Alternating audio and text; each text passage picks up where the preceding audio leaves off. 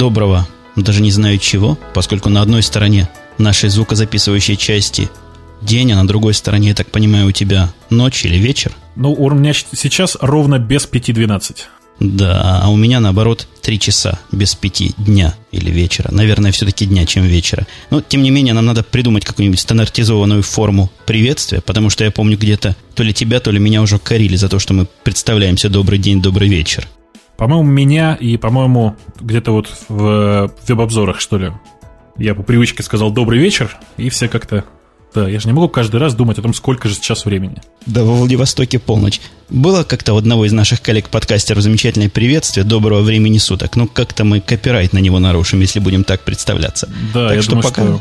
пока нет у нас формы, надо продумывать. Ну, вернемся, кстати, до того, как я вернулся к темам, нельзя не отметить, что наш первый, даже нулевой блин пошел совсем не комом, как ни странно, чем я нас с тобой, коллега, поздравляю. Итак, возвращаясь к темам, подготовленным как база для импровизации, начнем с чего-нибудь, пожалуй, курьезного. Ты знаешь, что я имею в виду, да? Крупнейшая афера в истории виртуальных миров, тема, которая тобой а, найдена да, да, была. Да, да, да, да, да. А, на где-то, по-моему, на хабр-хабр.ру, э, на этом самом сайте, который сейчас у нас так очень активно раскручивается, появилась очень интересная такая статейка о том, что в, если я не ошибаюсь, в EVE Online, в такой очень большой онлайновой игре, был такой провернут стандартный трюк с организацией банка. Сначала был организован банк, который обещал проценты, а потом все вкладчики, в общем, активно прогорели, потому что э, я уже, честно говоря, не помню, там сумма исчислялась в сотнях миллиардов. Игровых э, денег, 790 игровых денег, миллиардов конечно. денег, да. И, соответственно, около 200, по-моему, тысяч долларов.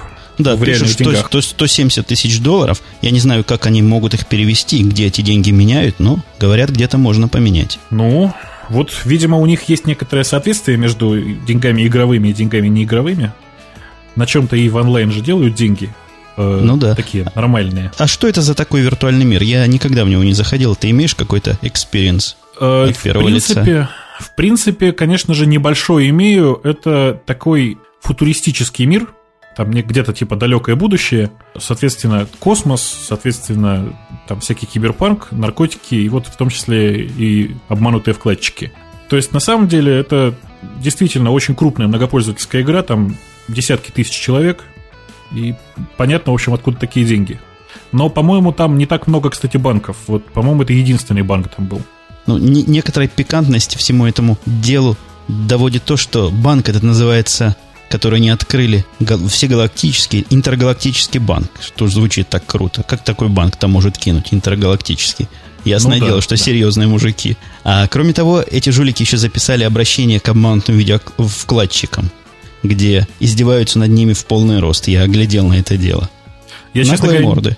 Честно говоря, даже не посмотрел, а что там в конце концов. Ну, говорят, вы дураки, а мы наоборот. Вот что-то в таком роде с различными кривляниями. Эта мне история напоминает не так давно ушедшие вот эти пирамиды. Просто типичные обманутые вкладчики. Интересно, будут ли они обивать пороги, я не знаю, какого правительства, для того, чтобы им вернули деньги взад. Помнишь, МММы были всякие? Э, так вот, э, кроме МММ, на самом деле, было много таких банков. Но если вот этот самый Мавроди, организатор МММ, теперь где-то бегает по миру, то я так понимаю, что создатели этого банка ни капли не скрываются. И вообще как бы сложно признать аферой то, что произошло где-то там онлайн, где-то в игре. В, интер, в интергалактике. Да-да-да, давным-давно в далекой галактике.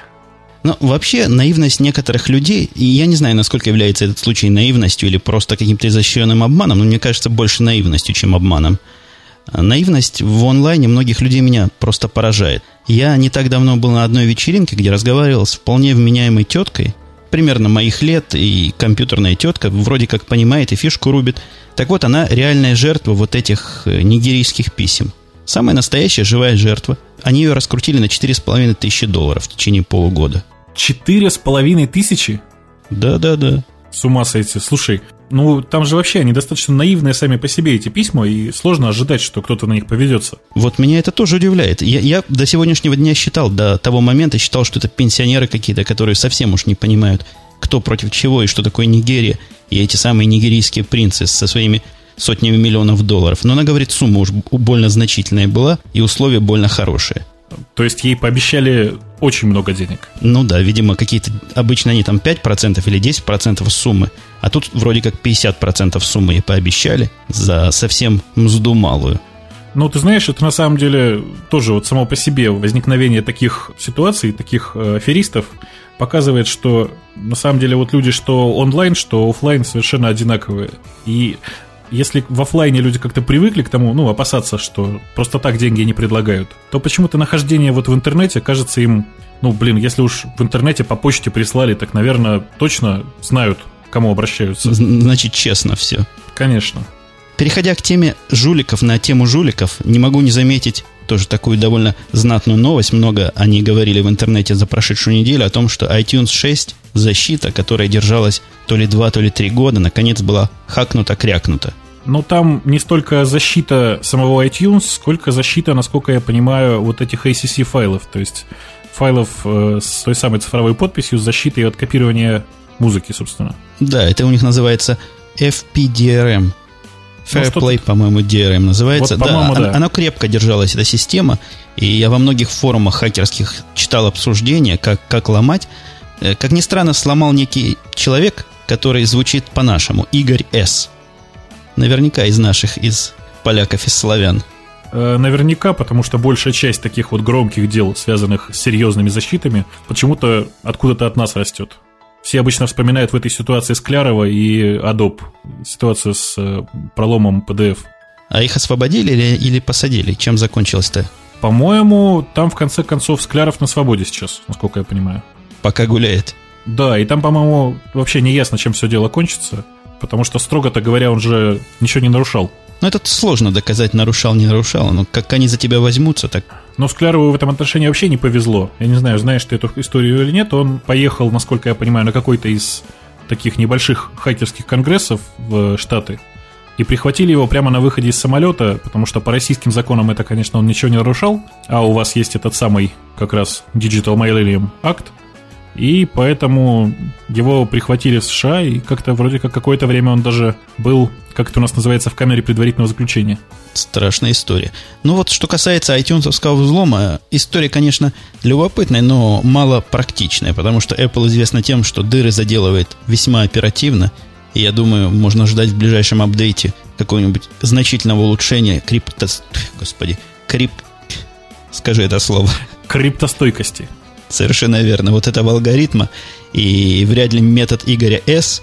Говорят тут, кстати, что он написал симпатичную программу с таким приятным графическим интерфейсом. Так вот, вряд ли это будет работать дальше. Но я лично ничего не, не имею против вот этого конкретного DRM, вот в случае этого конкретного Apple. А как у тебя отношение к DRM вообще? Ты знаешь, оно такое, оно двойственное. То есть, с одной стороны, я совершенно согласен, что, в общем-то, такие файлы, которые ты получил через iTunes Music Store, нельзя распространять слишком далеко. Но существует некоторая проблема. Дело в том, что это вот, вот это самое слишком далеко, оно мешает мне, например, скопировать музыку с, моего, с одного моего iPod на другой мой iPod. Почему? Ты можешь авторизировать до пяти своих iPod'ов. Э, ты знаешь, теоретически да, на самом деле iTunes далеко не всегда себя хорошо с этим ведет, особенно в версии под Windows. Вот стоит попробовать для того, чтобы понять, что, в общем, не все так хорошо на самом деле. Но вообще-то, в сущности, они защиту не делают уж совсем защищенной. То, что называется аналоговой дырой, оно имеет место быть во всех этих DRM, не только Apple. То есть все, всю эту музыку можно записать на обычный CD. Оттуда уж скатать без всякой защиты на что угодно. Хлопотно, конечно, но теоретически, практически весьма доступно. На самом деле все тоже не так просто, потому что в случае, если возникнет вопрос, а не скопировал ли ты эту музыку нелегально вот таким аудиоспособом, то э, почти во все нынешние MP3 э, и видеозаписи вкладываются то, что называется стеганографией. Это такие специальные маленькие кусочки, в которых, собственно говоря, хранится информация, которая практически не видна. В случае с MP3 это характерные звуковые пики, которые, в общем-то, ухом не слышны, при перезаписи отлично переза- перезаписываются, с, э, понятно, даже в аудиоформате с одного источника на другой, но достаточно легко в результате выяснить, каким же именно образом получена та или иная запись. Ну, поскольку мы честные люди, и наш бронепоезд стоит сами, знаете где, мы не боимся этих происков. я так понимаю, это опасно, если ты начнешь там массово распространять, и они найдут, откуда ноги росли в этом деле. Ну, конечно, да. Именно так. На самом деле это как бы не только у iTunes сделано, в смысле не, не только в iTunes Music Store, это сейчас есть во многих э, не только онлайновых и не только компьютерных таких вот записях. В частности, большая часть нынешних DVD-дисков имеет э, защиту от такого копирования. Ходят слухи о том, что пытаются каким-то образом реализовать то же самое с обычными аналоговыми записями, которые используются в кинотеатрах и так далее. Мое столкновение отрицательное с DRM один раз теоретически произошло. Я не так давно, наверное, месяца два назад, это активно муссировалось тоже в сети. Тема о том, что некоторые производители, по-моему, Sony, вот BGM или BMG, как они называются, я не Sony помню. BMG. BMG. Добавляют в свои диски специальные аудиосигналы, которые, будучи скопированы незаконно, выводят из строя high-end аппаратуру. Я, честно говоря, слышал эту историю, но она мне очень напоминает древнюю-древнюю байку про вирус, который подсаживается на, на пользовательские компьютеры и убивает людей через мониторы. Вот, вот, по-моему, вот это из этой серии, нет? Да, мне тоже кажется, что если она чего-то и поломает, то только уж очень специфичную аппаратуру, скорее всего, фирмы Sony. А второе, второе столкновение с этим DRM дурацким у меня было, когда я приобрел плеер фирмы iRiver. Это для жены приобрел плеер по дешевке – и что ты думаешь? Оказалось, что он не работает ни с чем, кроме как с DRM защищенной музыкой, которую можно перенести на него из Windows Media Player. Ну, вообще, на самом деле, это очень известная история. Просто фирма iRiver очень аккуратно подстраивается именно под Windows и очень плохо живет и с Mac OS и с Linux, и с другими системами. Но на большинство плееров э, фирмы iRiver можно поставить альтернативную прошивку, и она, в принципе, как-то работает надо поискать. Он у меня валяется, потому что он не то что плохо, он никак не работал ни с Mac OS X, ни с Linux. Я его забросил от этого в дальний угол, потому что, как известно моим слушателям, Windows мы тут не держим. Там все как-то очень сложно, потому что эта самая прошивка альтернативная, там, по-моему, просто Linux запускается прямо на этом плеере. И как-то он работает. Пока вроде никто не жаловался, там просто копируются туда файлы, он проигрывает любые, лежащие там просто в папочке. Но если уж мы коснулись Windows, у нас, видишь, сегодня плавные переходы. Была у нас тема для обсуждения о том, что цены на Висту стали известны, и вообще какая-то завеса над Вистой, что касается маркетинга, приоткрылась. Да, и почему-то мне показалось, что история с ценами на Висту очень сильно коррелирует с историей про этот самый Intergalactic Bank. Тоже какой-то какой тут все как-то нечисто цены, которые объявлены и которые кажутся даже не слишком высокими пользователям Windows, там, по-моему, до 450 баксов, да, за... У них какая-то есть ультимативная редакция, вот они утверждают, что будет стоить 450 долларов денег. А, я не знаю, по-моему, это какие-то совершенно сумасшедшие деньги. Mac OS X стоит около 130, если я не ошибаюсь. И как-то сравнивать их довольно тяжело, на мой взгляд. Да, самая дешевая версия здесь, которая предлагается, самый вообще дешевый вариант, это апгрейда с Home Edition на, на Vista Home Edition, он будет стоить 116 долларов. Вот это примерно цена новой версии OS X. Причем, это понятно, это только апгрейд, и непонятно, будет ли он распространяться на версию, которая будет после Vista. Да, что-то что странное у них. Может быть, эти слухи распущены врагами, хотя я слышал это в многочисленных источниках. Ну, э, я не знаю насчет врагов, но вообще у Microsoft есть такая привычка, они периодически делают такие небольшие утечки. На самом деле точно так же поступает и Apple, и большинство айтишных компаний. Они иногда, ну, как бы случайно, как бы вот неожиданно, случайно упустили какую-то информацию. Скорее всего, это правда или какой-то такой небольшой маркетинговый ход, но очень похоже на правду. Да, я бы сказал даже горькую правду. Кстати, Apple не так уж, чтобы, чтобы любит выпускать из себя информацию, и известны тем, что преследуют за утечки информации и у себя, и снаружи. Но вот такая утечка у них тоже произошла, и тоже касается цен. Ходят слухи упорные по сети, что недели через две появится новый сервис э, в iTunes Music Store, связанный с продажей фильмов. И цена на это дело утверждается совершенно, на мой взгляд, несусветная, около 15 американских долларов. А почему ты считаешь, что она несусветная, собственно говоря? Э, ближайший конкурент по продаже вот видео именно контента, вообще в iTunes же достаточно много видео было, но того видео, которое вот сериальное, да, тот же Lost там был, что-то еще там было. Ближайший его конкурент в этом отношении это Amazon, такой книжный магазин, который вдруг решил торговать еще компакт-дисками и вот в том числе дисками с сериалами. Э, Amazon тоже позволяет скачивать, и цена за фильм, именно за фильм полноценный, там как раз вот в этом районе, около 12, что ли, долларов. Ну, сравнивать с Амазоном, конечно, можно, но если сравнить Apple с самим собой, 2 доллара за сериал, за серию сериала, которая от 40 до 50 минут идет, с одной стороны, и 15 долларов за полнометражный фильм с другой стороны, это немножко разные весовые категории. При этом абсолютно непонятно, что с качеством будет происходить. Какое видео они нам будут продавать.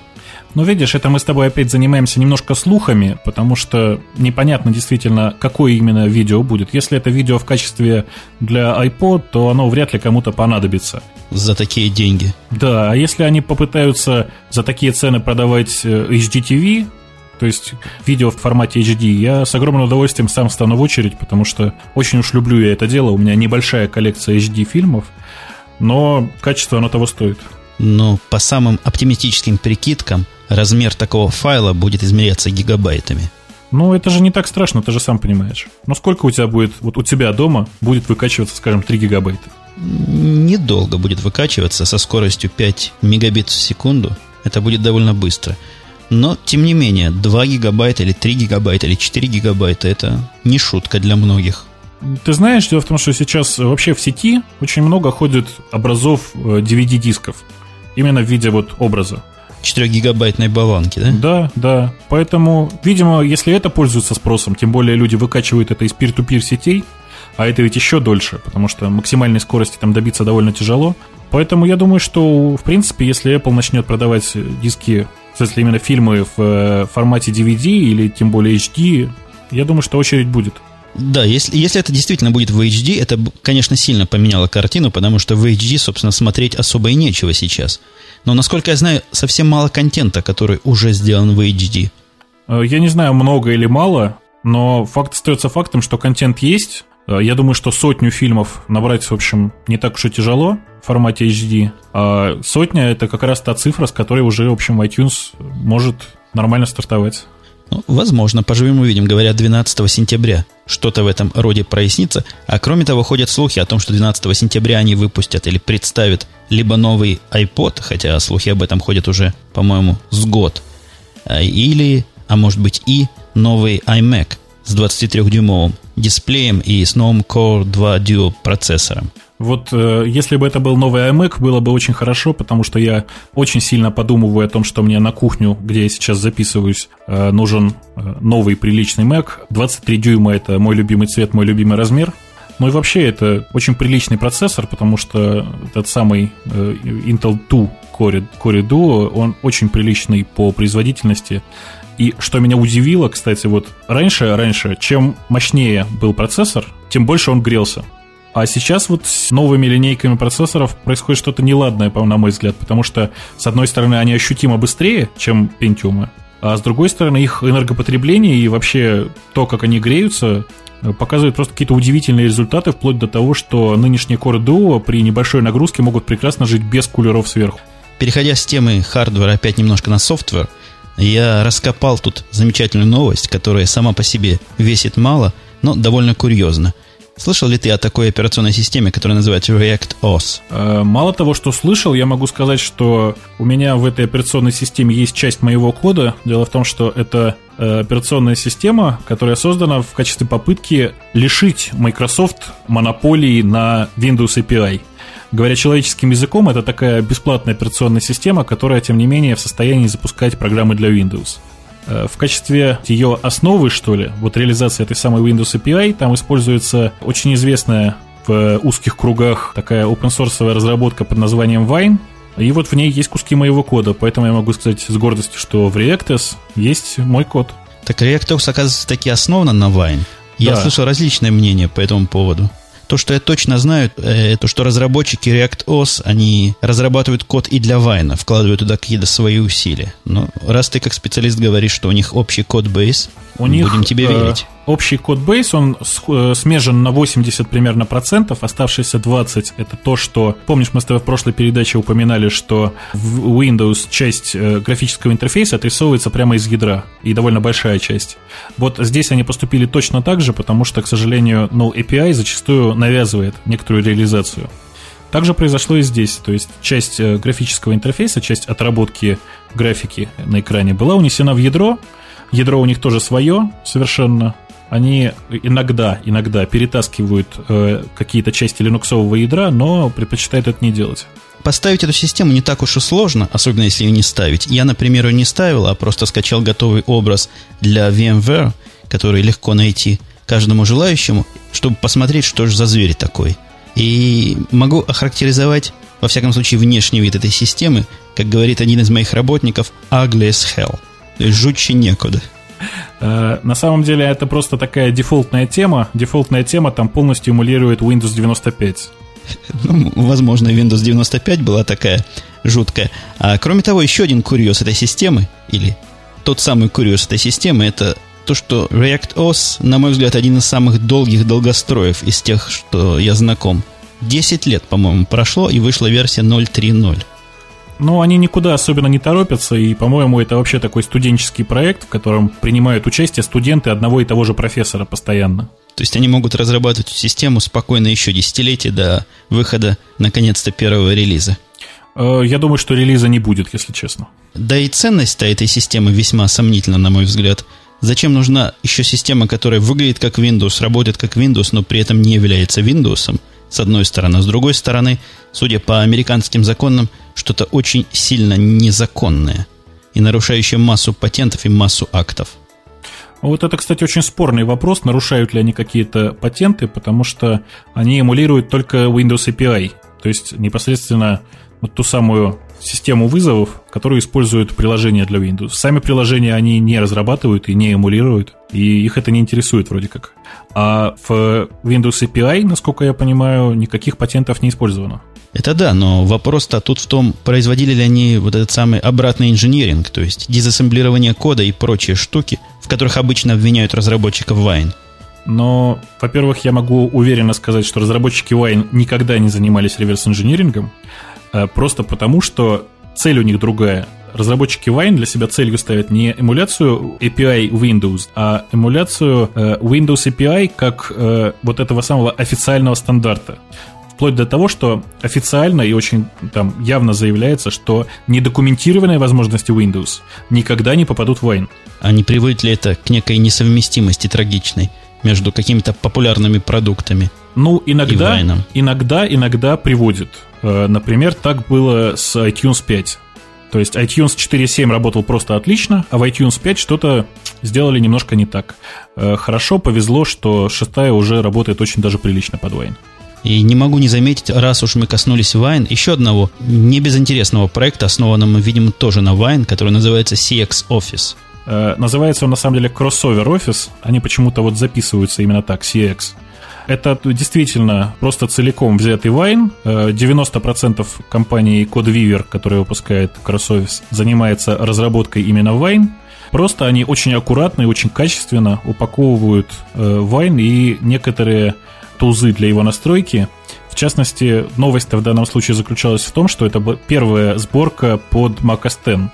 И она действительно позволяет запустить обычный, собранный для Microsoft Windows под Intel э, Microsoft Office вплоть до версии 2000. И, по-моему, даже XP сейчас уже. По-моему, они показывали даже версию 2003 где-то, я видел на скриншотах. Эта версия кроссовера для Mac, она свободно доступна для 60-дневного тестирования. Пока это бета, насколько я понимаю. И цену обычно они назначают невысокую. Я когда-то приобретал кроссовер для Linux, и могу сказать, что он почти работал. Ну, прямо сейчас я вот могу честно сказать, что прямо вот сейчас я записываюсь под э, как раз под Linux, и при желании могу действительно под Linux запустить Microsoft Office э, просто вот э, привычным для пользователя Windows нажатием кнопки мыши. Ну, это, конечно, приятная тенденция, она радует. Тенденция того, что платформы сходятся в конце концов, и те аппликации, которые мы либо вынуждены, либо любим использовать, возможно будет запускать на любой доступной нам платформе. Э, на самом деле, кроме Outlook, э, потихонечку, потихонечку, очень медленно пока на Mac OS X вживую то есть э, в стандартном исполнении портируется еще один очень известный почтовик Evolution, который тоже поддерживает расширение, необходимое для работы с календарями. Те же с календарями работает, да ведь? Ну да, но какие-то календари у меня не те, что поддерживают Evolution. То есть не получилось работать с ним? Не, он, насколько я помню, Evolution поддерживает только через веб-календарь или веб-интерфейс, какая-то очень специфичная специфика. Э, ну, это действительно через, он работает через веб-интерфейс, но проблема в том, что и сам Outlook работает через веб-интерфейс. Возможно, я просто что-то не докрутил. У нас тут система весьма сложная, завязана на множественные VPN и авторизацию в каких-то хитрых доменовских контроллерах, в чем я совершенно не понимаю, и как все это прикручивают к Linux. У меня ум за разум заходит. А при этом с macOS у тебя все хорошо заработало, да? При этом с macOS у меня все работает прекрасно. В том, что касается... В старой версии Э, Microsoft Office для, по-моему, 2004 она называется. В последней версии, в общем-то. Ага. Все работает прекрасно. Ну, на самом деле для тебя тогда это просто настоящее спасение, потому что Outlook очень давно работает под Crossover Office, и никаких проблем, по крайней мере, под Linux с ним я вообще не испытывал. Прекрасно, будем надеяться, что все это дело заработает. Я предлагаю последнюю тему на сегодня, тоже какую-нибудь забавную выбрать из того, что у нас тут мелькало – что же у нас такого забавного было? Про киберсквотеров, ты помнишь? Американские наглые киберсквотеры пошли а, в мир. Да, да, да, да, да. Это еще одна новость, которую притащили с Хабр, с Хабр. Э, как, как люди выговаривают это слово? Это еще одна новость, которую мы притащили с Хабра Хабр.ру. Э, совершенно непроизносимое название, действительно. Э, американские киберсквотеры – это люди, которые занимаются активной закупкой доменных имен. Наконец-то, наконец-то, вылезли за пределы США и теперь активно закупают домены в Мексике, Польше и явно активно двигаются э, на восток, в сторону Китая и в сторону России. Собственно говоря, тут большая проблема-то заключается в том, что если для российских киберсквотеров, которые, в общем, порядком уже достали, купить, там, я не знаю, 100 тысяч доменов это довольно напряжно, то для американских с их размахом это такие мелочи на самом деле, что как-то даже страшно становится. А у тебя были личные столкновения с киберсквотерами, которые породили твою нелюбовь к ним? Ты знаешь, был такой, точнее, есть такой, как, как называется по-русски ERM, не знаешь? Mm-hmm. Нет. А, как же это сказать? Enterprise Resource, Resource Manager. Как это по-русски а, сказать? знаю. Как? Ну, так и наз... я думаю, так и называется ERM. Нет? А, о, средство управления ресурсами. О. Ну, допустим. Так вот, был такой, есть такое средство управления ресурсами, называется Compier.